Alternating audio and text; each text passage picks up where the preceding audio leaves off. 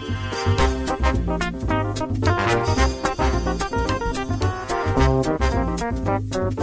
you. Bonsoir à tous, bonjour à tous selon l'heure à laquelle vous écoutez cette émission. Vous êtes dans Washington DC, l'émission qui tente de vous expliquer la politique américaine dans tous ses états. Je m'appelle Nemo et avec moi pour la troisième saison de cette émission, il y a toujours l'inénarrable, l'incroyable, l'inspirant. Il commence aussi par un IC is no good. Bonsoir is no good. Bonsoir Nemo, c'est reparti. c'est reparti pour une troisième saison. On va continuer bah, tout simplement de vivre un petit peu avec l'actualité américaine. Avec comme d'habitude, quand on commence à préparer l'émission, il se passe pas grand-chose. Et puis, dans cette fin septembre, euh, dans, cette, euh, dans ce début octobre, il s'est passé beaucoup de choses et on va revenir sur les différents événements euh, et ben voilà, dans le, duquel vous avez peut-être, amis auditeurs, amis auditrices, entendu parler parce qu'il y a quand même une bonne partie qui est passée du côté de l'actualité française. Donc si vous lisez un peu la presse française, vous en avez sans doute entendu parler. On reviendra euh, notamment sur le shutdown, le fameux non-shutdown qui n'est pas arrivé. Euh, donc pour cette crise, pour l'instant, cette crise financière. En novembre voilà, cette crise financière, on y reviendra. Ne faisons pas le podcast avant le podcast, mais euh, cette non-crise financière, ou en tout cas cette énième crise financière avortée par le Congrès américain, on reviendra là-dessus, on va vous expliquer un petit peu ce qui s'est passé, ou en tout cas ce que nous, on en, on en, on en déduit. On reviendra, c'est une actualité un peu moins réjouissante, on, va dire, c'est la mort de la sénatrice de Californie, Diane Feinstein. Euh, alors, une sénatrice qui meurt, ça peut arriver, vous vous dites, mais en réalité, les conséquences sont toujours, comme toujours, avec euh, le Sénat américain, c'est toujours beaucoup plus important que euh, ce, euh, ce que ça peut paraître au premier abord. et on reviendra aussi sur, on en profitera pour aborder le problème gérontocratique de la politique américaine, on en avait déjà parlé en saison 2, si je me souviens bien, mais le fait que Aujourd'hui, l'Amérique est dirigée par des gens de plus de 80 ans ou qui vont bientôt avoir 80 ans. Même le Figaro s'en est ému, c'est vous dire, donc on, y reviendra. On passera un petit moment à se demander, à faire un petit pas de côté, à revenir un peu sur la France euh, et à se demander pourquoi la gauche française a une telle détestation de Joe Biden. C'est quelque chose qu'on a remarqué tous les deux, mais on verra, on essaiera de se poser la question. En tout cas, on se posera la question, on essaiera d'y trouver des réponses plutôt. Mais euh, on, voilà, on y passera un petit moment pour essayer de se demander, tout simplement, pourquoi? Est-ce que la gauche française en est à un tel point de se dire que Joe Biden est un petit peu parfois le mal sur terre on terminera avec un autre sénateur qui, lui, est toujours vivant, mais pour combien de temps C'est la vraie question. En tout cas, pour combien de temps il est vivant politiquement C'est le sénateur Menendez, euh, ce qui, est, qui traîne dans beaucoup d'affaires et enfin, on terminera avec un truc un petit peu plus rigolo. Si vous me suivez sur euh, sur euh, comment dire sur Mastodon, euh, vous avez dû on, va passer. C'est le veto Frankenstein du gouverneur du Wisconsin. Vous allez voir, c'est de la démocratie à son plus haut niveau. Vraiment, c'est assez incroyable. Mais mon cher Isnogood, revenons, commençons par expliquer ce non-shutdown, qu'est-ce qui s'est passé Et déjà, est-ce que tu peux nous expliquer ce que c'est que ce shutdown On en entend régulièrement parler, notamment dans les médias français, mais qu'est-ce que c'est que cette crise financière auto-infligée par le système politique américain? Alors c'est un truc, euh, c'est un truc un petit peu, un petit peu stupide qui, est propre aux États-Unis en fait, hein, parce que partout ailleurs, euh, quand il n'y a pas de budget qui est voté, soit on reconduit automatiquement le budget de l'année précédente, c'est ce qui se fait en Belgique. On peut, rester un an sans gouvernement, il n'y a pas de problème, on reste là-dessus. Euh, en France, si, contrairement à ce que ce qu'ont prétendu des, macronistes, s'il n'y a pas de budget, ben, le gouvernement il peut, il peut passer des ordonnances et, et passer un budget, il n'y a pas de souci. Mais aux États-Unis, il faut passer le budget parce que sinon, si on passe pas le budget, ben, on peut plus payer les fonctionnaires, par exemple. Euh, donc c'est pas une vue, c'est pas une ah non, c'est pas une, c'est pas une vue de l'esprit. C'est-à-dire que si euh, là le, le le, le budget s'est arrêté au 1er octobre, donc au 1er octobre, ben, on ferme les parcs nationaux. Euh, on, parce que les, euh, les, fonctionnaires sont plus payés, euh, les, un certain nombre d'administrations qui sont jugées euh, pas essentielles sont fermées. et si ça se prolonge, ben, par exemple, mi-octobre, il y avait 1 500 000, je crois, fonctionnaires qui n'étaient plus payés, dont 1 million de militaires. C'est-à-dire qu'on paye, on, paye plus le solde de soldats, quoi. Enfin, c'est. Alors, à noter que c'est arrivé en France suite à des problèmes informatiques, notamment dans le logiciel de paye. Mais bon, c'est un détail. Oui, mais c'était pas volontaire. alors, alors, si t'interroges Capgemini. Euh, oui. Ah, alors, je fais un peu de promo pour ma société informatique préférée. Alors que là, c'est tout à fait volontaire. En fait, euh, normalement, même le, budget. Alors, euh, il y a plusieurs façons de, passer un budget. En gros, euh, normalement, ça se découpe en 12, mais ça, c'est la théorie avec des allers-retours, Sénat, Chambre, etc. dans la pratique, souvent, ben, on, fait une seule loi énorme de 4000 pages où on met tous les trucs du budget. Euh, et on met un peu des trucs pour euh, qui font plaisir à tout le monde. Et puis euh, on appelle faire de la saucisse. Voilà c'est ça. Et puis et puis ça passe. Rien à voir avec Fabien Roussel je vous rassure. Ouais, ouais. Et, et, bon il se, il se trouve que en fait à la chambre donc on a une majorité républicaine qui est très très limitée hein, 4 ou 5 4, 4, ou 5 voix de, de marge. Et vous avez donc des extrémistes du parti républicain euh, qui euh, refusent tout simplement de, passer un budget. En fait, euh, on ne sait même pas forcément ce qu'ils veulent. c'est pas c'est pas forcément clair. Et, du coup, bah, le, speaker républicain qui a dû faire d'énormes concessions à, son extrême droite pour se faire élire speaker, bah, se retrouve coincé parce qu'en fait, il n'arrive pas à passer un budget. côté du Sénat, ils ont réussi à s'entendre, donc ils ont ils avaient passé, euh, euh, ils avaient passé une loi budgétaire euh, qui, est passée à 90 sur 100 ou 89, je sais plus. Ils ont envoyé ça à la Chambre et à la Chambre, ça passe pas. donc, on commençait à se demander, bon, si le speaker accepte pas de faire un accord avec les démocrates, ben, on va pas y arriver. Sauf que le speaker on a découvert, on a redécouvert trois lettres. Alors si je vous dis MTV, ça doit vous faire penser à une, chaîne musicale. Je ne sais pas si ça existe encore, mais MTV, ça veut dire en anglais aussi Motion to Vacate, c'est-à-dire que dans les concessions dont tu parlais, euh, donc Kevin McCarthy, c'est son nom, le, président de la chambre, le speaker. Il, a, accordé il a accordé quelque chose de complètement stupide, qui était qu'il suffisait qu'un seul représentant de la chambre euh, un seul représentant de la Chambre peut aller tout seul euh, déposer une motion et forcer un vote pour euh, virer le speaker. Voilà, donc autrement dit, des négociations sans fin, et surtout, ça donne un pouvoir à une minorité qui est complètement démesurée. C'est-à-dire que vous avez donc, en l'occurrence là, le leader de, des, on va dire des extrémistes, des extrémistes républicains, c'est qui s'appelle donc Matt Gaetz, qui est un représentant de l'Arizona, je sais non, plus. Floride.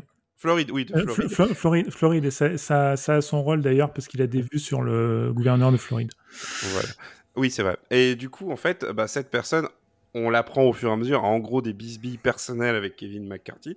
Donc on, on en arrive à vraiment un niveau perso, mais c'est ainsi quand on vous donne le pouvoir à une seule personne de euh, mm. forcer un vote sur le leadership euh, bah, d'une des deux chambres euh, du Parlement américain. Donc le, le problème est c'est réglé comme souvent dans ces affaires au dernier moment, c'est-à-dire que le speaker a fini par en quelque sorte abdiquer, a dit aux démocrates, voilà, je vous propose une loi dans laquelle pour 45 jours, vraiment uniquement pour 45 jours. Et mhm. dans cette loi sur ces 45 jours, bah en fait, il y a le truc sur lequel c'est beaucoup focus le monde, je sais pas pourquoi, euh, en France, c'est le fait qu'il n'y avait pas d'augmentation des crédits pour la guerre, enfin pour le soutien à, l'Ukraine. Mais en dehors de ça, les extrémistes républicains n'ont obtenu absolument aucune concession. Absolument rien. Le, tout à fait. Le, projet de loi est passé avec plus des deux tiers des votes parce que c'était nécessaire vu la procédure d'urgence il est passé au Sénat sans aucun problème parce que le Sénat, euh, ben, on va dire qu'il pense encore que passer un budget, c'est quand même un truc de base euh, pour avoir un État fonctionnel. Je, crois qu'à peu près tous les démocrates ont voté pour, en fait. Ah, tous les démocrates ont voté pour. Oui, tous les démocrates ont voté. Donc, y compris, euh, y compris les, les, plus à gauche. les plus à gauche il a dit oui. Hein. non, non, non alors, au, au, Sénat, tous les démocrates ont voté, ont voté pour, mais même à la Chambre, en fait. Ouais, mais je crois qu'Ocasio Cortez, tout ça, ils ont, il n'a pas manqué, il, il a pas manqué une voix démocrate. En même temps, ils ont enfoncé un clou dans le cercueil républicain, puisqu'en gros, euh, c'était le baiser de la mort, quoi, en quelque sorte. Ah bah, c'est-à-dire, alors on va voir si, euh, on va voir si Matt Gates euh, fait sa motion to vacate cette semaine et force un, vote, ce qui va se terminer par soit, soit McCarthy est viré, euh, soit c'est euh, Matt Gaetz qui va avoir, euh, qui, qui, peut éventuellement se faire virer du caucus républicain parce qu'au bout d'un moment, même quand tu que, même que, même quand que, quand que quatre voix d'avance, tu peux juste pas bosser avec quelqu'un comme ça, quoi. Ouais, et tu disais en fait, on sait pas ce qu'ils veulent. la réalité, c'est qu'en fait, ces gens, et ça se voit de plus en plus, en fait, c'est comme beaucoup d'extrémistes de droite. La réalité, c'est qu'ils ne veulent pas gouverner. Ils veulent détruire. Dans les ils veulent détruire. Quand ils, quand ils sont dans les institutions, ce qui les intéresse le plus, en fait, c'est, euh, oui, tout simplement de foutre le bordel pour arriver à mettre en place une, un, régime autoritaire euh, et le, Congrès, ça les embête en fait plus que plus qu'autre chose. Mais en fait, pour, pour des gens qui sont fondamentalement opposés à l'État à l'État-providence, à, la régulation, aux agences fédérales, euh, en fait, tout ce qui peut déstabiliser le gouvernement, euh, eh ben, est bon à prendre en fait. Mmh. On a des gens qui, qui, ne veulent pas gouverner. Oui. Et donc, voilà, on, on en est même plus à des gens qui, euh, qui, veulent, euh, qui, qui, veulent faire plaisir aux, grandes entreprises, à leurs riches donateurs et tout ça. Non, on a des gens qui veulent euh, carrément détruire l'État. Quoi. Mmh. Ils veulent changer. Euh, bah voilà, La démocratie ne les intéresse pas beaucoup, même si ce sont des élus. Euh, quand on voit qu'en plus comment ils sont mmh. élus, on, en a déjà largement parlé dans les saisons précédentes, mmh. notamment le bidouillage des circonscriptions au niveau de la Chambre des représentants américaine. Euh, c'est pas le sujet ici, mais voilà. Euh, donc voilà, voilà pourquoi il n'y a pas eu de shutdown. En réalité, c'est juste que les gens qui veulent gouverner sont encore majoritaires à la Chambre et que bah, face à l'urgence, ils ont été obligés de, de, céder un petit peu. La réalité, c'est qu'aujourd'hui, euh, même nous qui nous intéressons de très près à, à, la politique américaine, on est incapable de vous dire ce qui va se passer. Est-ce que euh, Matt Gates va, aller jusqu'au fond de son délire? Est-ce que tout ça va se tasser pendant 45 jours, le temps de trouver un autre loi? Il y en a y en a qu'un qui a, qui a tapé un peu du poing sur la table, c'est euh, Joe Biden, euh, qui a clairement dit qu'il en avait ras-le-bol de gouverner par la crise. Euh, bah, il y a un autre problème dans cette affaire, c'est qu'il y avait eu un accord entre Biden et McCarthy au niveau du, plafond de la dette, la négociation du plafond de la dette. Et, en fait, ce, qui, se passe, c'est que McCarthy n'apparaît pas comme un partenaire fiable, quoi. Hmm. Euh, c'est-à-dire qu'on voit bien qu'a priori, il n'est pas capable de tenir ses engagements. Comme on dit en France, qui aurait pu prédire euh, Voilà. Donc je pense, voilà, j'espère que ça vous a donné un petit aperçu du bordel que c'est, parce qu'actuellement on est vraiment dans un méli-mélo qui a beaucoup plus rapport avec la politique interne du Parti républicain que véritablement sur l'intérêt supérieur de la population. comme je glissais tout à l'heure, Mel en fait, euh, euh, il s'en fout du Congrès. En fait, il a, il veut être euh, gouverneur de Floride, donc il va préparer sa campagne et, et à la limite, s'il apparaît étant, comme étant contre l'établissement républicain, c'est pas forcément un, un, point négatif pour lui. Oui, parce que rappelons que l'actuel gouverneur de Floride, il s'appelle Ron DeSantis. voilà, qui est un des concurrents à droite de Donald Trump pour la présidentielle euh, américaine. Donc ça vous donne un petit peu l'idée du paysage euh, en Floride. On va aller, on va passer du tout au tout en termes d'État, puisqu'on va passer de la Floride à la Californie. Donc on passe de la Floride républicaine à la Californie démocrate, et notamment par la mort, euh, pour la mort d'une grande dame, on va dire, en tout cas de quelqu'un qui était dans le paysage politique californien depuis très très très longtemps. C'est Diane Feinstein. Est-ce que tu peux nous la présenter en quelques mots? Alors, Diane Feinstein, c'est une, une figure, euh, une figure de la vie politique en Californie, euh, qui était sénatrice de, Californie depuis très longtemps, qui avait été auparavant maire de San Francisco, euh, son, son, seul véritable échec, c'est qu'elle avait euh, essayé d'être gouverneure de, Californie et qu'elle n'avait pas réussi à l'époque, mais ensuite elle a fait une, assez brillante carrière au, au Sénat. Et, euh, c'est surtout enfin, quelqu'un qui, euh, qui a été une femme puissante, euh, parmi les premières femmes sénatrices à avoir eu un vrai pouvoir. Et euh, bon, même si euh, sa fin de carrière a été un peu ternie par son état, euh, son état physique et mental sur la, fin de carrière, on en a déjà parlé dans les précédentes émissions. Euh, et, mais c'est si jamais si jamais ça peut vous ramener à quelque chose, une activité américaine que vous connaissez peut-être, euh, vous avez peut-être entendu parler de la juge Ruth Bader Ginsburg. Hmm. Euh, c'est bien ça. J'espère à chaque fois j'ai du mal à prononcer son nom. Ruth Bader Ginsburg, qui est donc était une juge à la Cour suprême hmm. américaine qui a refusé de partir et qui est donc mort au moment où Trump était encore président et qui a été remplacé par un juge conservateur, on va dire ultra conservateur, et qui a permis notamment la fin euh, de la protection de l'avortement au niveau national, enfin fédéral. Voilà. Et, donc, euh, un peu ça aussi. Voilà. Côté, côté Diane Feinstein, alors le problème c'est qu'elle siégeait, elle, était même présidente de la commission judiciaire. Alors les démocrates ont quand même ont, quand même persuadé de, de, démissionner de sa position de présidente, mais elle est restée membre de la, parce qu'elle n'était vraiment pas en état de, présider. Euh, mais euh, elle est quand même restée membre de la commission, euh, principalement parce que les républicains en fait refusaient un accord un accord pour un remplacement temporaire de, de, Feinstein au sein de la commission. Et donc, du coup, les, démocrates étaient dans une situation où ben, ils étaient forcés de, de, de faire en sorte qu'elle soit là, que, des, que son staff lui dise quand est-ce qu'il fallait voter, lever la main, etc. C'était assez pathétique. Euh, mais euh, ils en avaient absolument besoin parce qu'il fallait, euh, il fallait de la majorité dans cette commission pour faire avancer la nomination des juges. On va revenir sur, la, on va revenir sur le, problème gérontocratique, c'est-à-dire d'avoir des élus de plus en plus âgés.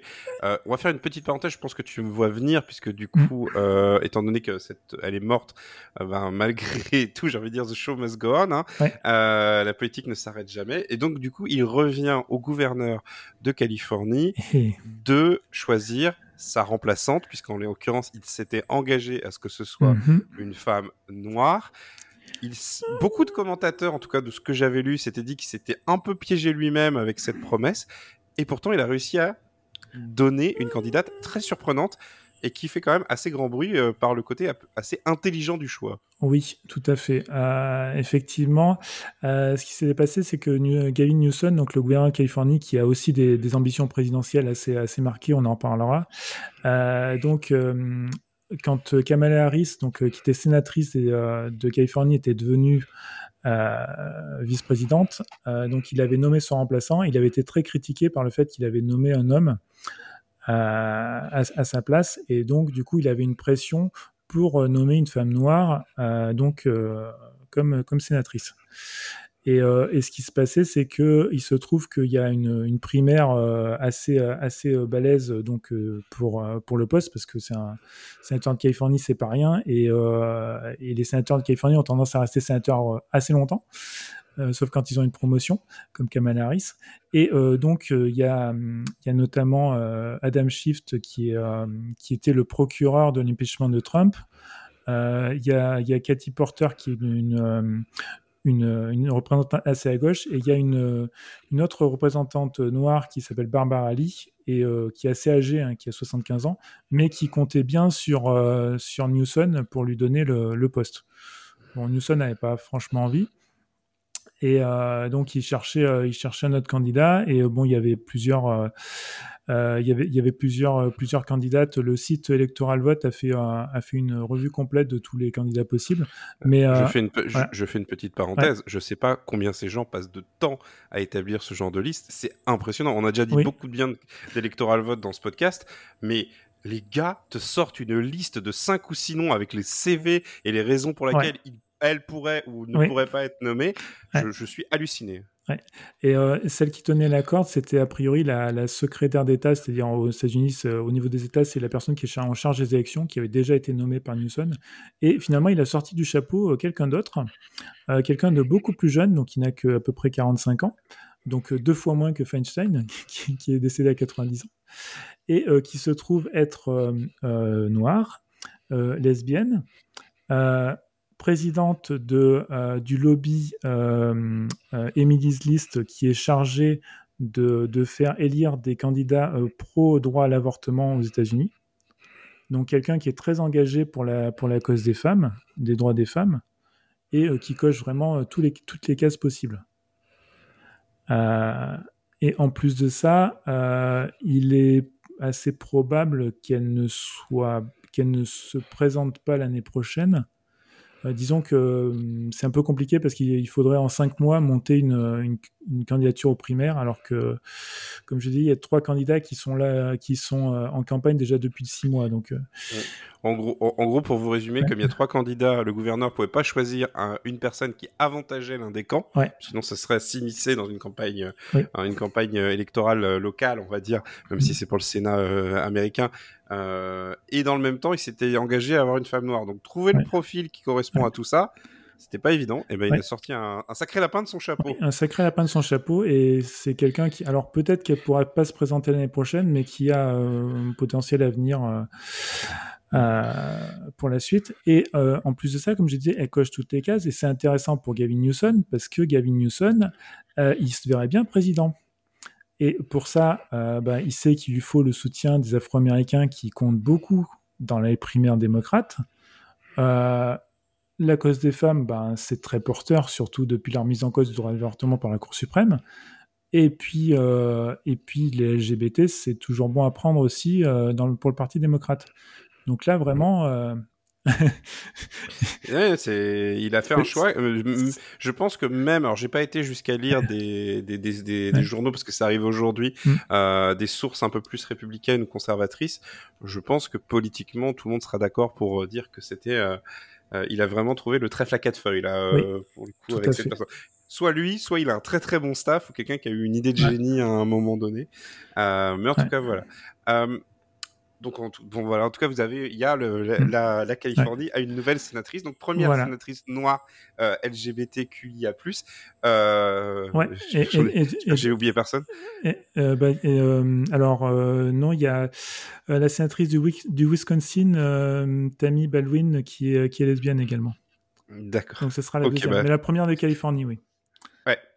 et Très puis, bien. Et puis, et puis bon après, on, on, va pas dire du mal de l'Instagram, mais ok, très bien, très bien. Ne disons pas de mal de l'Instagram. Euh, on va quand même malgré tout euh, parler de quelque chose. Alors, pour le coup, c'est vraiment, j'ai été assez surpris parce que c'est le Figaro qui en a, qui en a, qui a consacré une page au moment de, de traiter l'affaire du shutdown, euh, notamment sur le fait que beaucoup d'élus, on, on, en a déjà parlé. Non, je suis désolé, on dit souvent cette phrase, mhm. mais euh, comme on suit un petit peu l'actualité, il y a des choses qui reviennent, qui sont redondantes. Euh, il y a des analyses, en tout cas, qui sont similaires. C'est vrai que les États-Unis, je sais pas si ça a toujours été le cas, j'ai pas assez de, de recul là-dessus, mais c'est vrai que quand on regarde aujourd'hui les États-Unis, c'est quand même un pays qui est dirigé par euh, des personnes qui sont très âgées, qui ont dans les 70, 80 ans. Et pour revenir sur la nomination, euh, euh, la nomination en Californie, c'était aussi quelqu'un de jeune. Donc c'était ça aussi qui a un petit peu qui cochait en, quelque sorte une case. Mais si tel que ça s'annonce, le, le, duel présidentiel va se résumer à Biden contre Trump, on est au niveau des octogénaires. Est-ce comment on en arrive là? C'est c'est quand même fou quoi. Alors, il y a, des explications au niveau du Congrès, hein, parce que euh, pour le coup, c'est plutôt la faute euh, côté démocrate, euh, à cause de leur système de seniorité qui favorise en gros l'ancienneté. C'est-à-dire, pour avoir un poste dans les commissions, pour avoir un poste dans le leadership, à chaque fois, c'est à l'ancienneté. donc, du coup, au Congrès, les gens ont intérêt à y rester longtemps, et bah, il faut à peu près 20 ans au Congrès pour commencer à avoir un peu de pouvoir. Donc au final, euh, on se retrouve à avoir euh, tout le pouvoir au Congrès qui est euh, à des gens qui ont minimum 60, voire plus de 70 ans. Donc ça, c'est quelque chose qui est effectivement un, problème au niveau du Congrès. et il se trouve que comme la plupart du temps, les gens qui deviennent de, présidents, enfin qui accèdent à la plus haute fonction, sont issus du Congrès, ben ça se répercute euh, au-dessus quoi. Euh, alors il y a des exceptions, hein, euh, c'est-à-dire que Obama par exemple, en fait il a fait, il a même pas fait un mandat, un mandat comme sénateur et il est devenu président. Mais Obama est plutôt une exception sur les dernières années. Mmh.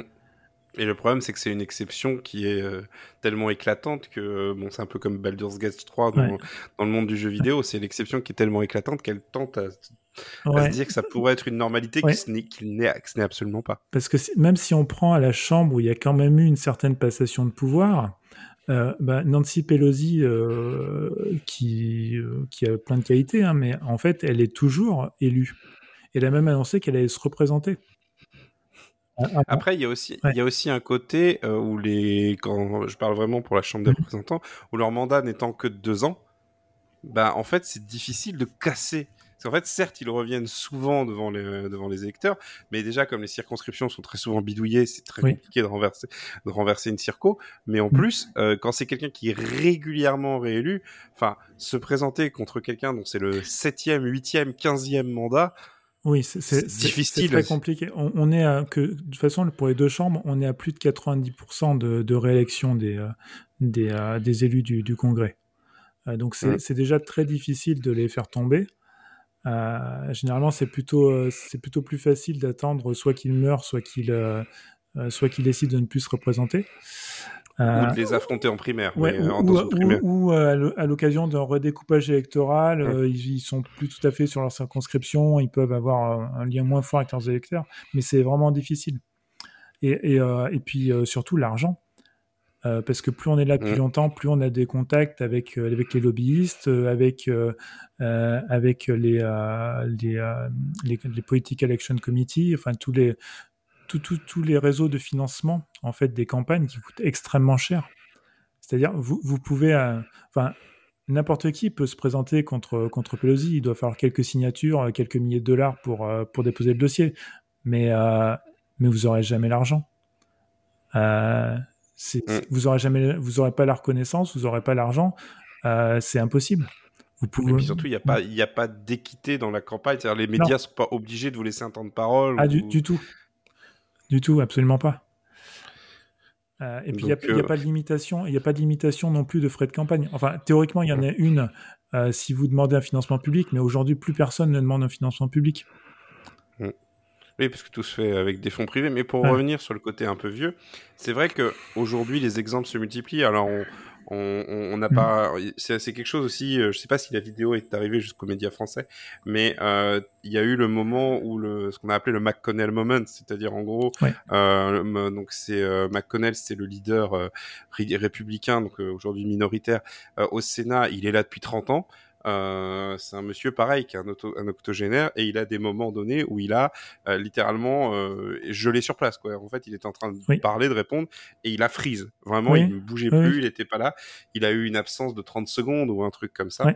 Et bah, du coup, les couteaux commencent à être tirés pour pouvoir le remplacer. Mais on parlait tout à l'heure de Ruth Baden-Ginsburg, on a donc parlé de Diane Feinstein qui, qui a attendu jusqu'au dernier moment c'est vraiment quand même un certes il y a un système où euh, effectivement l'ancienneté est récompensée, l'argent, la richesse, etc. Mais il y a quand même des questions à se poser ah, sur l'incapacité d'une génération d'élus à abandonner par l'âge. C'est vrai qu'en fait au Congrès euh, on a à peu près deux, deux genres de profils. On a euh, les gens qui qui, qui, qui, arrivent, qui, qui se disent bah, j'ai des ambitions, etc. Euh, et puis euh, ils voient ça, ça marche, ça marche pas, ils, euh, repartent comme lobbyistes. ils restent pas très longtemps. Ou après, les gens qui restent, bah, ils restent jusqu'à leur mort quasiment. Mm. et, le problème, c'est que tous ceux qui sont au pouvoir actuellement, que ce soit d'un côté ou de l'autre, ben, ils sont, ils ont, ils sont pas partis pour, pour laisser leur place. Il y, a, un petit côté hasardeux quand même, parce que malgré tout, on ah, aurait ah, pu tomber c'est dangereux parce que, effectivement, surtout dans un, dans un congrès qui est très divisé, euh, où euh, il suffit d'un décès pour, euh, pour, faire bouger, pour faire bouger une majorité, sachant qu'en plus, pour les sénateurs, c'est le gouverneur qui nomme, qui nomme le remplaçant, alors plus ou moins des conditions, mais qui est le gouverneur qui n'est pas forcément du même parti que le sénateur. Donc voilà, le, Parce que, prenons l'exemple de Diane Feinstein, si elle était sénatrice d'un État républicain, aujourd'hui, la, alors, la majorité basculait pas, mais on, ça devenait beaucoup plus compliqué pour les démocrates de travailler au Sénat, parce qu'ils perdaient une voix sur, un, sur une chambre qui en a que 100. Et, et, là, comme je disais tout à l'heure, il y avait eu Diane Feinstein était resté aussi parce que il n'y avait pas d'accord avec les Républicains pour la remplacer temporairement dans la commission des finances. Sauf qu'aujourd'hui, comme il y a d'une part le problème avec McConnell qui est qui a des moments d'absence, et aussi un sénateur de l'Iowa qui a 89 ans, je crois, qui s'appelle Chuck Grassley, qui est pas qui est pas hyper frais non plus. Euh, les républicains se disent que euh, ben faudrait pas trop jouer au con parce que ça risque de, tomber de l'autre côté quoi. Mmh, mmh. Euh, Surtout que les démocrates, comme on le disait avec Ruth Bader Ginsburg, ont déjà joué au con. Enfin, en l'occurrence, c'est elle. mais, mais oui, et on, arrive vraiment à, ce côté un petit peu, un petit peu étrange. Je veux dire, il y a une blague au Sénat français qui dit que si les, si les, moquettes du Sénat sont si épaisses, c'est pour que les cadavres tombent en silence. Mmh. Mais le, le, oui, mais c'est un peu. Alors, que, ce qui est marrant, c'est que j'ai vu les, stats. Euh, en fait, il y a la moitié du, euh, des sénateurs qui sont en leur premier mandat. Il y, a, que c'est surtout Gérard Larcher qui est là depuis 30 ans et qui ne, bouge pas. Après, bon, le, Sénat français, en fait, a une dispersion. En gros, le Sénat français, il y a beaucoup de gens qui ont plus de 60 ans, enfin plus de 65, 70 ans, et il y a une nouvelle génération qui arrive, mais entre les deux, c'est un peu le désert de, de Gobi. Mais euh, bref, revenons sur le Sénat, en tout cas sur les, hommes politiques mm. euh, et les femmes politiques américaines. C'est vrai qu'aujourd'hui, euh, on pourrait se poser la question vis-à-vis d'une campagne présidentielle donc qui va mettre probablement en scène des octogénaires. Alors il y a des appels un petit peu euh, un petit peu ouf, hein, on va dire des gens qui sont un peu ouf dans leur tête. Euh, je pense à Bill Maher notamment qui dit oui, il faut que Biden se, se mette de côté pour mettre quelqu'un de jeune. Genre non. ils ont le choix alors qu'en fait ils n'ont pas le choix. Non. Euh, alors on va revenir justement, je, je fais une, je m'auto-transitionne, mais aujourd'hui, Biden, euh, souffre d'une certaine détestation. Euh, alors, aux États-Unis, euh, en gros, pourquoi ils n'ont pas le choix? Alors, moi, pour le coup, c'est mon point de vue, mais on pourrait, on peut vraiment, on peut honnêtement se poser la question de comment le Parti démocrate en arrive à devoir soutenir un candidat qui a 81 ou 82 ans, qui malgré, je suppose qu'il a toute sa tête, etc. Enfin, il est un peu comme ma grand-mère, hein, elle a encore toute sa tête, mais physiquement, euh, sa vieillesse se lit dans son attitude, dans, sur son corps, sur ses attitudes, enfin voilà, mmh euh, sur sa capacité. Aujourd'hui, ça entretient une certaine détestation. La question est, est-ce que cette détestation, en gros, pour euh, il n'y a pas d'autres personnes. Pourquoi est-ce qu'il n'y a pas d'autres personnes? Bah Parce qu'en fait, Biden est un rare point d'accord où, en gros, euh, les personnes les plus à gauche l'aiment pas trop, mais ne le détestent pas. Et les personnes centristes, c'est un peu pareil. Oui, Biden, euh, mais il a, il a toujours été euh, au sein, dans sa carrière. Hein, quand on dit que Biden est centriste, oui, il est centriste par rapport au Parti démocrate. Il est toujours en plein milieu. il a toujours été en plein milieu du Parti démocrate. Et le Parti démocrate s'étant légèrement déplacé à gauche, Biden est aussi, s'est aussi déplacé à gauche. On peut même penser qu'il est plus à gauche qu'Obama. Euh, je pense qu'on peut le dire, hein, d'ailleurs. Ouais, euh, si on regarde son bilan, en tout cas jusqu'à présent, euh, pour au niveau du premier mandat. enfin, il, il s'est rendu sur un piquet de grève la semaine dernière. Obama n'aurait jamais fait ça.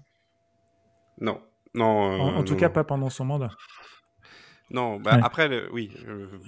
en vrai, j'étais en train de me dire qu'auraient dit les médias s'ils avaient fait ça, mais de toute façon, quoi qu'ils fassent, ils les, médias républicains l'auraient défoncé, quoi. Donc, c'est vrai. Euh, mais au-delà de ça, il y a eu aussi des, lois qui ont été votées euh, sous Biden. Il y a la gestion euh, de la pandémie. Il y a, il y a la, il y a des choses comme ça qui fait qu'en gros, on peut pas dire que de notre point de vue français, ce soit un gros mandat de gauche. Mais c'est quand même pas, c'est pas Macron, quoi. ah non, non, non, non, non, non, non, non, non, il est là, il est, il est beaucoup plus à gauche que Macron. Hein, franchement. C'est pour donner une référence franco-française. Oui. Mais en fait, alors Biden, aux, alors, faut différencier. Aux États-Unis, euh, Biden, il pâtit de, bah, du fait de, son apparence physique euh, qui, qui, fait qu'il a l'air très âgé, alors que la différence de, Trump, c'est 3-4 ans. Quoi. Et, et, Trump est probablement en plus mauvaise santé réelle euh, par rapport à son mode de vie, par rapport à plein de choses, que, que Biden. mais, mais physiquement, ça, c'est pas l'avantage de Biden. Euh, il y a le fait que Biden soit arrivé au moment de la pandémie et euh, il a hérité de, ben de, de, de, la récession, enfin de, tous les problèmes qu'il y avait au, plein cœur de la pandémie. Euh, il a hérité de l'inflation surtout, parce que l'inflation s'est déclenchée ben, à la fin de la pandémie, hein, comme, comme chez nous. au moment où, où l'économie redémarre, on se retrouve avec une forte inflation. Et, et pour les gens, ben, la hausse des prix, c'est Biden. Mm. Et même si les salaires commencent, en tout cas aux États-Unis, commencent à rattraper l'inflation, et l'inflation diminue aussi, bah, ce que voient les gens, c'est que les prix ont monté. Mm. Même si après leur salaire a un peu monté aussi, euh, ils voient que bah, sous, voilà, sous Biden, euh, bah, euh, mon pain, mon hamburger, il coûte beaucoup plus cher. et ça, sans, parler du prix de l'immobilier qui monte aussi, qui, qui, est aussi un, problème. a, il y a beaucoup de. Alors, aux États-Unis, il y a eu beaucoup de, de distribution d'aide, d'aide financière pendant la pandémie et qui sont complètement arrêtés. Euh, euh, par, par, la suite, notamment, euh, ils ont essayé de mettre en place une sorte de d'allocation familiale, c'était le Shield Tax Credit, enfin une taxe, pardon, un, crédit d'impôt pour enfants qui avait sorti, enfin qui avait diminué le taux de pauvreté des enfants par deux, quoi. Enfin, c'est, ça avait vraiment bien marché. sauf que bon, ça s'est arrêté et un certain nombre d'aides, d'aides Covid se sont arrêtées. Donc actuellement, on a une inflation qui est forte, les aides qui sont arrêtées, euh, l'immobilier qui, euh, qui vaut très cher, les taux d'intérêt qui augmentent. Euh, même si globalement le taux de chômage est, à, des plus bas historiques, ben, ça fait quand même pas bonne impression. Hmm. Mais du coup, ça veut dire, en gros, en plus, pour, euh, pour compléter ce que tu dis, il y a effectivement, mais comme toujours aux États-Unis, hein, c'est la fameuse phrase « the economy stupid euh, En gros, les campagnes électorales se jouent sur l'économie et euh, Biden a tenté un coup de poker. Alors après, c'est est-ce que ça marcherait, est-ce que ça marchera pas, je sais pas, mais de tenter d'avoir une politique qui s'appelle donc les Bidenomics. Mmh. donc un mélange entre Biden et Economics et c'est vrai que c'est plus ça qui a pas l'air de prendre. en tout cas, dans l'opinion, pour, pour, compléter ce que tu disais. Mais moi, j'aimerais quand même revenir sur le, le sujet de, de, la détestation de Joe Biden, parce que c'est vrai que quand on regarde dans la gauche française, euh, on n'a vraiment pas une sympathie du tout pour Joe Biden. Au mieux, c'est un silence assez poli.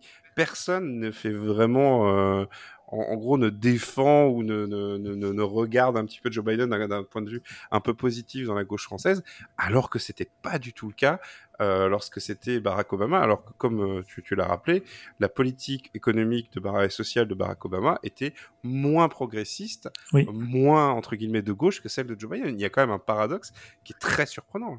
Mm-hmm.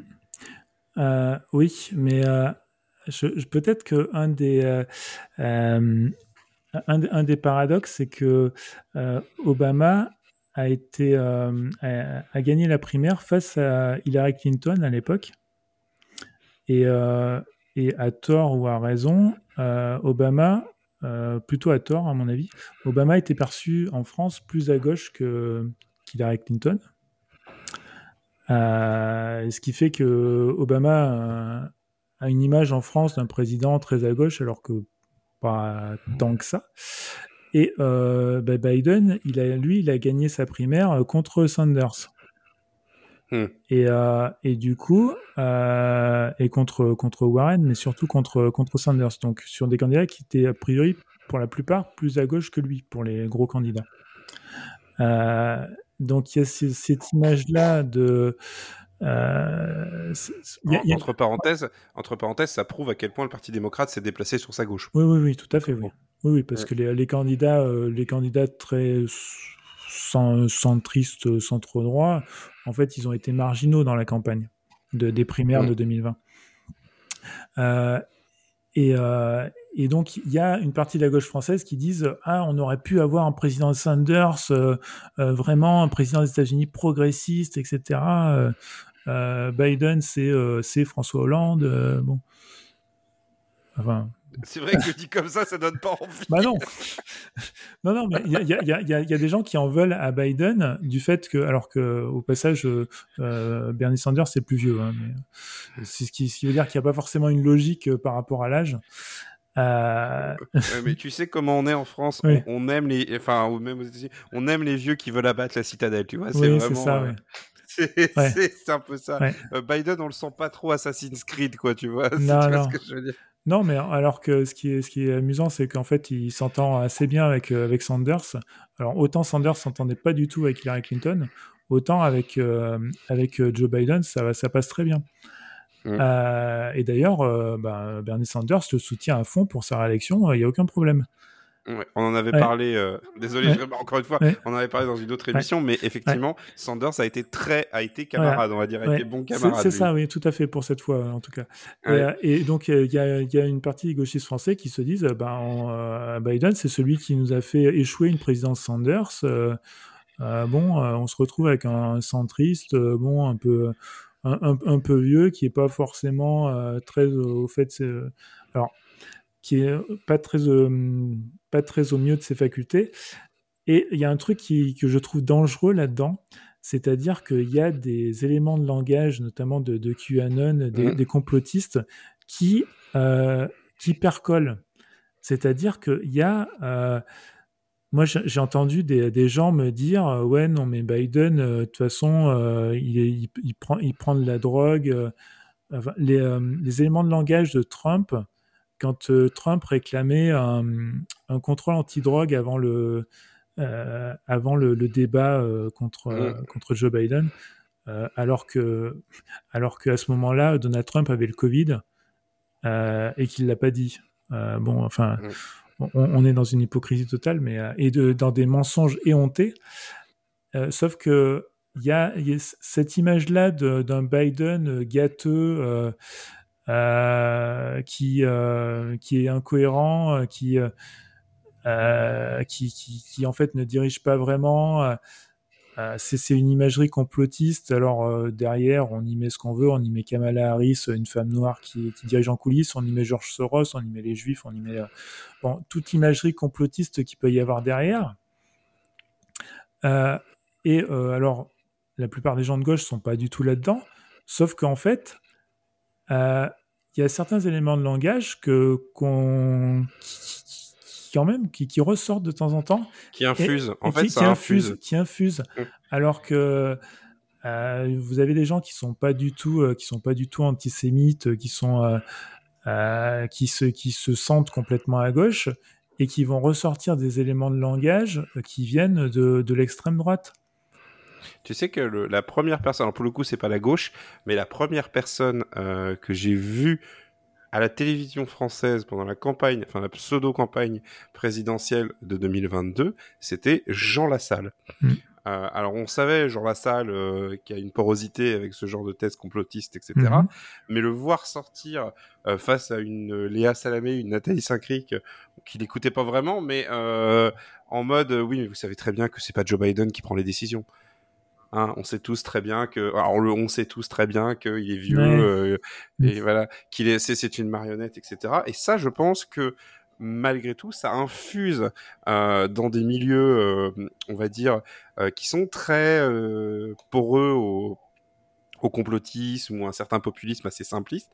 Mais y a, je pense que vraiment, euh, c'est la raison aussi pour laquelle euh, moi j'étais assez content qu'on parle euh, qu'on s'intéresse à ce sujet, c'est que je pense que c'est dangereux. Il y a un vrai danger parce que alors là nous on vous parle depuis des personnes qui on, s'intéresse quotidiennement ou quasi quotidiennement à la, politique américaine, donc c'est pas pour donner des leçons. Hein. Vraiment, je veux pas qu'on voit ça comme un donneuse de leçons, mais comme quelque chose de donneur de leçons, mais regardez ce qu'il y a en face ce qu'il y a en face, c'est Trump. Et ce qui, Trump, il a annoncé son programme, c'est la fin de l'état de droit aux États-Unis, c'est un système ultra autoritaire, c'est une sorte de fin de la démocratie euh, qui, qui s'annonce en, en, en elle-même. C'est le, le, deuxième mandat de Trump, s'il a lieu, il l'a déjà annoncé, c'est la vengeance. C'est le c'est le manga, c'est waouh, c'est le mandat manga, putain.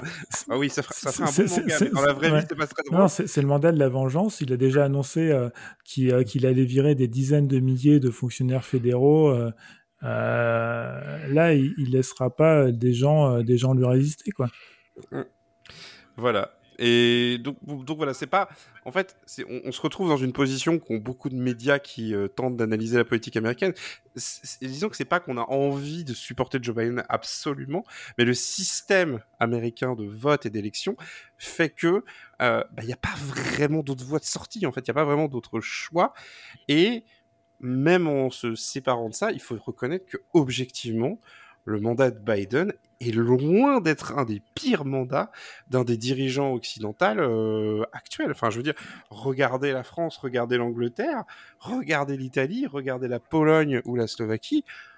Honnêtement, euh, quand on regarde les bilans, je pense pas que les États-Unis aient beaucoup à rougir. Ah oui, non, mais c'est, pour, pour, moi, c'est le, mandat le, le, plus à gauche depuis au moins Carter et peut-être même, euh, peut-être même Johnson. Il reste quand même la grande tâche, comme tu disais, bah, c'est effectivement l'économie, mais c'est aussi l'avortement. Mais mhm. malheureusement, c'est très compliqué de dire c'est pas la faute à Biden. Pourtant, c'est pas de sa faute. Ah non, c'est euh, non.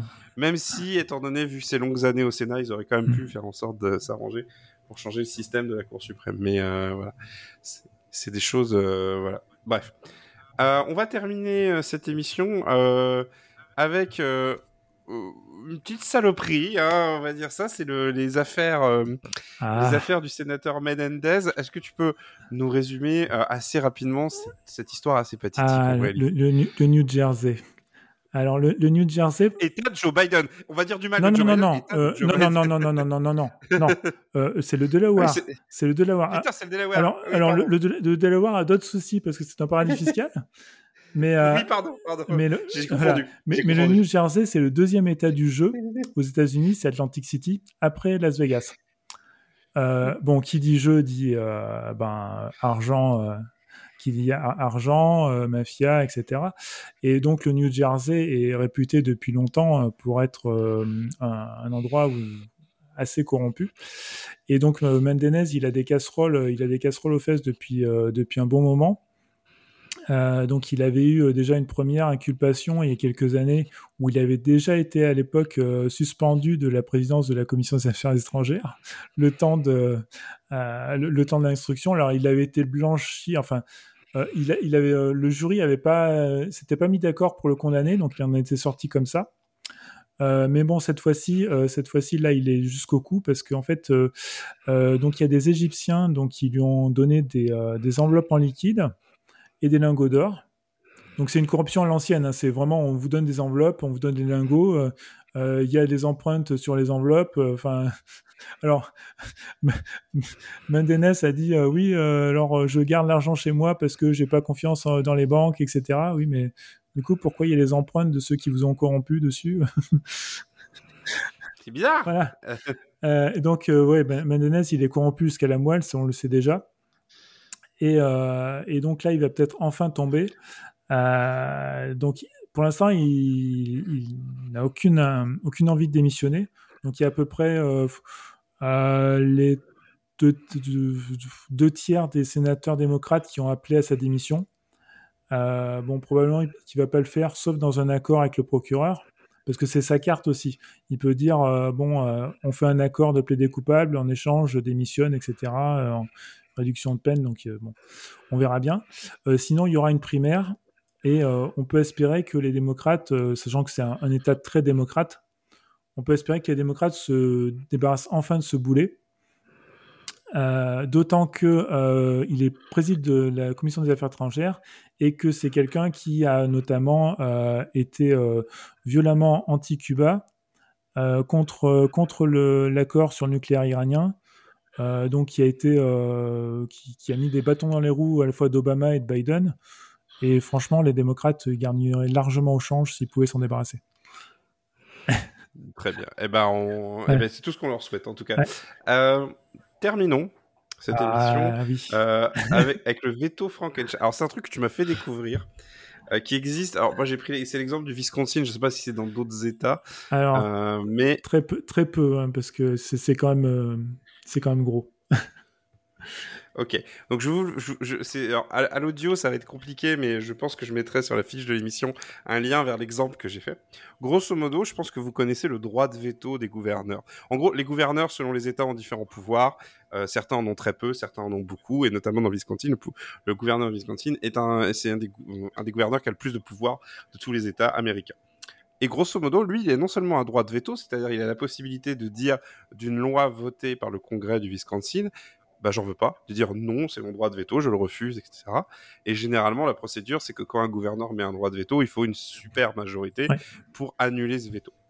Mais là, c'est pas ce qui nous intéresse. C'est-à-dire que là, non seulement il a un droit de veto sur l'intégralité d'une loi, mais il l'a également, il peut annuler un article s'il veut, et ça peut aller jusqu'à une phrase, voire des lettres.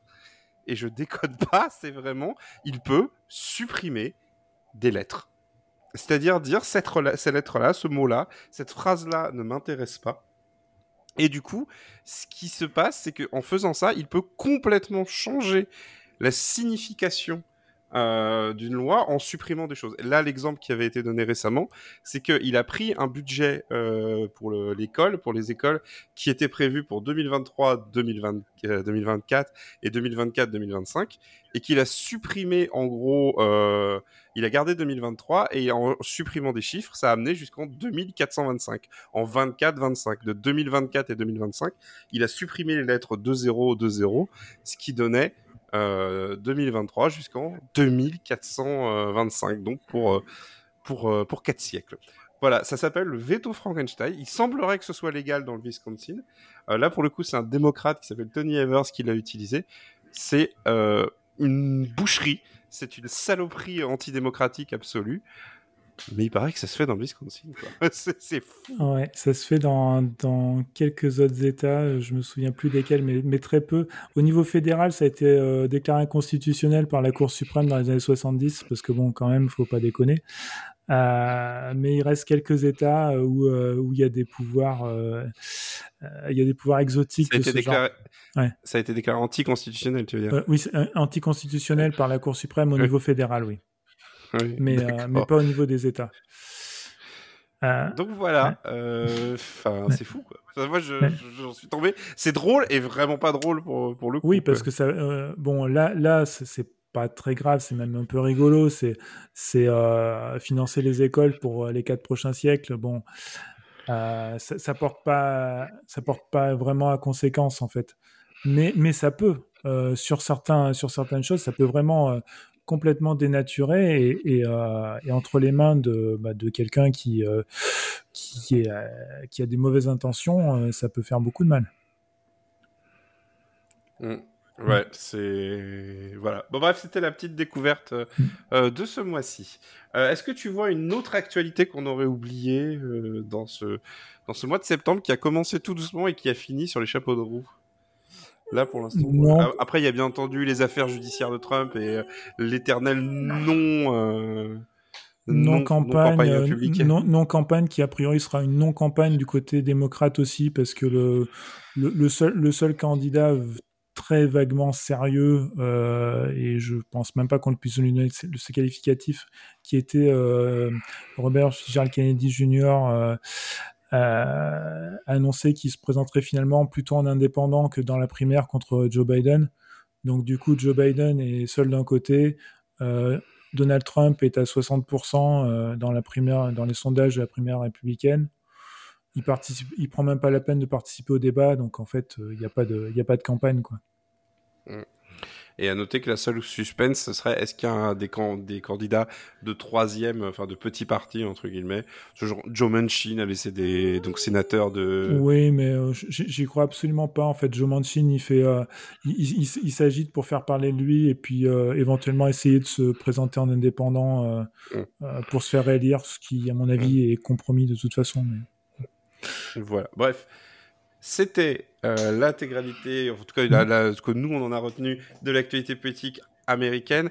Euh, petit mot sur le, podcast. Euh, ce podcast en fait a toujours été proche d'une initiative que moi fait, je, fais avec d'autres personnes qui s'appelle À gauche toute. On va mettre en place quelque chose euh, qui va nous permettre de faire des lives dans, un, une espèce de pseudo collectif qui va s'appeler AGT Network. Euh, donc vous verrez peut-être des flux RSS communs, etc. Pour le moment, c'est pas fait, mais ça va être fait au cours de, au cours de cette fin d'année. Euh, ça change rien pour Washington DC, c'est-à-dire on garde notre notre rythme un petit peu, un peu quand on, on, fait un podcast, quand vraiment un épisode, en tout cas quand on sent qu'il y a vraiment une actu, on essaie d'en faire un par mois et on essaie de garder ce format à peu près d'une heure et euh, d'être aussi euh, pédagogique et didactique euh, que possible. Sachez que si vous n'avez rien compris, c'est que nous avons manqué de pédagogie. Allez, Désolé, j'avais envie une fois dans ma vie d'être un macroniste, voir ce que ça fait. Allez, au, pire, au pire, il y aura un, shutdown prévu pour le 18 novembre et, on, et on en reparle. Eh bien, je même pas parce qu'en fait, du, de fin novembre jusqu'à début décembre, je suis au Japon, donc il a ah intérêt d'arriver assez vite. euh, donc, si, ça a lieu le 18 novembre, c'est encore faisable. Mais, tu sais bien que le congrès fait toujours ça au dernier moment. bah oui, très bien. Tout est, tout est toujours au dernier moment. En tout cas, on ne sait même pas si demain, dès Kevin McCarthy sera toujours speaker de la Chambre. On this vote, the yeas are 216. The nays are 210. The resolution is adopted. Without objection, the motion to reconsider is laid on the table. The office of Speaker of the House of the United States House of Representatives is hereby declared vacant. Alors, il y a quelque chose dont on doit vous parler.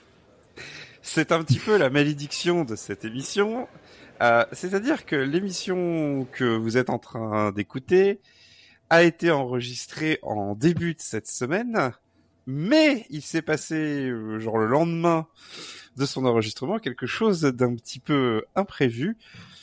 Isnogood, est-ce que tu peux nous dire pourquoi on est obligé d'enregistrer euh, à nouveau cette émission, en tout cas cette partie de l'émission? Alors, quand, au moment où on a enregistré, on parlait de la possibilité euh, pour euh, euh, pour Kevin McCarthy d'être destitué de son poste de speaker. Et eh ben, c'est fait. Voilà, c'est fait. Et non seulement c'est fait, mais en plus, il a annoncé qu'il retenterait pas de de se faire réélire. Donc, on va, on va revenir un petit peu sur ce qui s'est passé, c'est-à-dire que quelques heures après qu'on ait fini d'enregistrer, parce que notre, notre référentiel temporel, c'est nous, hein, laissez tomber, mm. euh, il se trouve que Matt Gates, euh, donc un des républicains euh, ultra extrémistes euh, que tout le monde déteste, euh, qui apparemment est un piètre être humain aussi. Il y a des histoires de filles mineures hein, dans, dans, le lot, hein, pour, pour, tout vous dire. Pour tout fait, dire. Par, par, rapport à ce qu'il a fait avec Kevin McCarthy, il y a un de ses anciens, un de ses collègues qui a dit que c'était la première fois qu'il baisait quelqu'un de plus de 18 ans. Oui, voilà, c'est ça. Euh, donc en gros, euh, il a déposé cette MTV, cette motion to vacate, en gros une motion pour virer Kevin McCarthy. À partir de là, c'est allé très très vite puisque Kevin McCarthy a décidé de faire arriver le vote quasiment le lendemain. Euh, il y a eu un débat à la Chambre des représentants et les démocrates ont décidé que vu que McCarthy ne refusait de négocier et que bah voilà, il était, lui faisait pas confiance, de voter pour son éviction. Il y a eu huit républicains qui ont rejoint, enfin sept républicains qui ont rejoint euh, Matt Gates pour faire ça, donc huit républicains qui ont rejoint les démocrates, ce qui a fait une majorité de euh, 216 contre 210 euh, et euh, qui a abouti pour la première fois de l'histoire parlementaire américaine à l'expulsion euh, du speaker de son de son poste. Euh, et pour tout vous dire, j'ai suivi ça en direct, c'était assez assez surréaliste. Je sais pas si tu as eu l'occasion de, de regarder, mais euh, j'avoue que je n'ai pas regardé euh, directement. J'ai suivi, euh, j'ai suivi sur Twitter, mais bon. Enfin, Alors pour, pour, pour, vous, pour, vous, pour vous donner une idée, euh, il suffisait de se brancher hein, sur une chaîne de, de, enfin, CNN, Fox News, MSNBC, ce que vous vouliez, ou C-SPAN, enfin voilà. Mm. Et en gros, il y avait un débat qui était organisé avec d'un côté Matt Gates, qui était donc mis du côté des démocrates, puisque les républicains avaient refusé euh, qu'ils s'expriment de leur côté, euh, et qui a essayé de faire le procès pendant une heure dans un, dans un espèce de tribunal populaire absolument délirant de Kevin McCarthy et de l'autre côté les, interlocuteurs républicains qui venaient s'expliquer à quel point c'était un speaker formidable. Ça a été un chaos absolu, c'est-à-dire qu'en gros les démocrates n'avaient rien à faire, les républicains s'engueulaient entre eux. Euh, et après, s'en est suivi euh, plus d'une demi-heure de vote, puisque c'est un vote à, à, où chacun est appelé dans l'ordre. Mais c'est vraiment, c'est, c'est, comment dire c'est antédiluvien quoi comme comme méthode. C'est-à-dire que vraiment on appelle le nom, la personne dit oui ou non et on passe à la suite, etc. Et une fois qu'on a fait toute la liste, bah en fait on repasse toute la liste parce qu'au cas où quelqu'un a été oublié et n'est pas pu s'exprimer, il peut voter à son tour et après on a. Il peut éventuellement changer d'avis aussi. Oui. Oui. Voilà, en fonction du résultat du, du, du vote. Bref, euh, au-delà du folklore, euh, donc McCarthy a été dégagé. Euh, ça a été un petit peu un, un, choc. Je pense que les gens s'attendaient pas à ce que ce soit aussi rapide en fait euh, et que ça passe. C'est un peu comme si en France on a eu une motion de censure qui est adoptée quoi. C'est, ce serait assez étrange. Oui, il y a eu quelques effectivement. Euh, ce qui, ce qui était, euh, ce qui était inconnu, c'est d'une part qu'allaient faire les démocrates. donc est-ce que les démocrates allaient tous voter contre McCarthy ou pas? Et, et, en fait, ils ont été remarquablement unis parce qu'y compris le représentant démocrate du, Maine, Jared Golden, qui n'avait pas voté un des, de, un des impeachments de Trump, parce qu'il est dans, un, dans une circonscription qui vote Trump et c'est plutôt quelqu'un considéré comme modéré, centriste, etc., euh, a dit bah, non, il n'y a aucune raison de sauver McCarthy et, et voilà. Euh, donc à partir de là, les démocrates étaient 100%, étaient 100% unis. Et, euh, et, côté républicain, euh, donc euh, bah, il y a eu suffisamment de gens pour rejoindre Matt Gaetz dans son... Mais, mais c'est une histoire très personnelle parce que dans les huit, dans les, dans les il y a aussi Nancy Mace. Nancy Mace qui est pas, hein. alors c'est pas une modérée, c'est une fausse modérée, mais mais elle est pas, elle fait pas partie du Freedom Caucus du tout. Mais euh, c'est quelqu'un qui a priori en voulait personnellement à McCarthy pour euh, une histoire d'un truc qu'il lui aurait promis et qu'il n'aurait pas fait. Après, a priori, il a, déçu beaucoup de monde de dans ce genre-là et euh, qui lui a mis un coup de poignard dans le dos aussi. Oui, parce qu'en fait, là, on en vient à ce que tu disais, c'est-à-dire quand on est sur un vote où ça se joue comme ça, bah, c'est des histoires personnelles en réalité. Euh, et la, question qui a dû se poser pour les démocrates, c'est est-ce qu'on peut lui faire confiance ou pas? Et la réalité, c'est que McCarthy n'a jamais montré qu'il était quelqu'un de confiance, ni quelqu'un de très charismatique. Et du coup, ben, euh, ils ont dit oui, c'est vrai. La, vraie question, c'est ça, c'était pourquoi le sauver? Mais maintenant, une fois que c'est fait, je pense que le, il faut savoir que là, je pense que le Parti républicain est un peu dans un état de sidération. C'est-à-dire qu'ils vont devoir élire un nouveau speaker. Alors, Alors la grosse rumeur du jour, ce serait que ce serait Trump qui prendrait le relais. Je pense, moi j'y crois pas beaucoup. Non, non, parce qu'il faudrait travailler. Oui, voilà. Et puis surtout, euh, être speaker de la Chambre, c'est pas très intéressant en fait. C'est t'arrives et tu dis, euh, voilà, euh, le gentleman de Caroline du Sud est reconnu pour prendre la parole. Tu peux passer mm. l'émotion, tu fais des trucs comme ça. Il se ferait chier, il se ferait chier très vite. Que... Et, euh, il, y a, en fait, il y a même un, il y a même un humoriste qui a dit que si jamais on lui faisait faire ça, au bout de deux jours, il demanderait à aller en prison. Quoi. C'est, c'est, un peu exagéré, mais j'ai, vu, une caricature qui était assez drôle où il y avait un mouvement de, de, euh, en fait, il y avait, euh, c'était un jeu de chaise musicale avec les leaders républicains qui tournent autour d'une chaise où il y a marqué speaker, mais en fait, c'est une chaise électrique. mais c'est vrai que c'est, en vrai, c'est, une condamnation à mort, hein, ce poste. Hein. Et c'est pas McCarthy, lui, a été viré, mais il y a d'autres speakers qui s'y sont cassés les dents avant. Bah, euh, avant... Oui, côté, côté républicain, les, les précédents, euh, les précédents euh, speakers républicains se sont tous euh, fait virer, oui, ou on a jeté l'éponge parce que c'était, c'est juste, c'est juste pas possible en fait. ah voilà. Et euh, bon, euh, donc euh, ce, qui, ce, qui se, ce, qui, se, passe actuellement, donc on a découvert euh, au passage une loi passée après le, le 11 septembre pour assurer la continuité du gouvernement qui mettait en place un speaker par intérim. En, en fait, bah le, donc Kevin McCarthy a sorti de sa poche une liste en disant bah voilà mon successeur au cas où au cas où je sois plus speaker, bah voilà ce qui est prévu. Donc c'est machin qui euh, donc c'est Patrick McHenry, je crois, euh, qui euh, donc qui, devient speaker par intérim. Et ce qu'il y a, c'est que les, ces attributions sont assez floues. C'est-à-dire, on sait qu'il n'est pas dans la ligne de succession. donc actuellement, le troisième personnage de l'État après donc président, vice-président et et donc normalement c'est le speaker.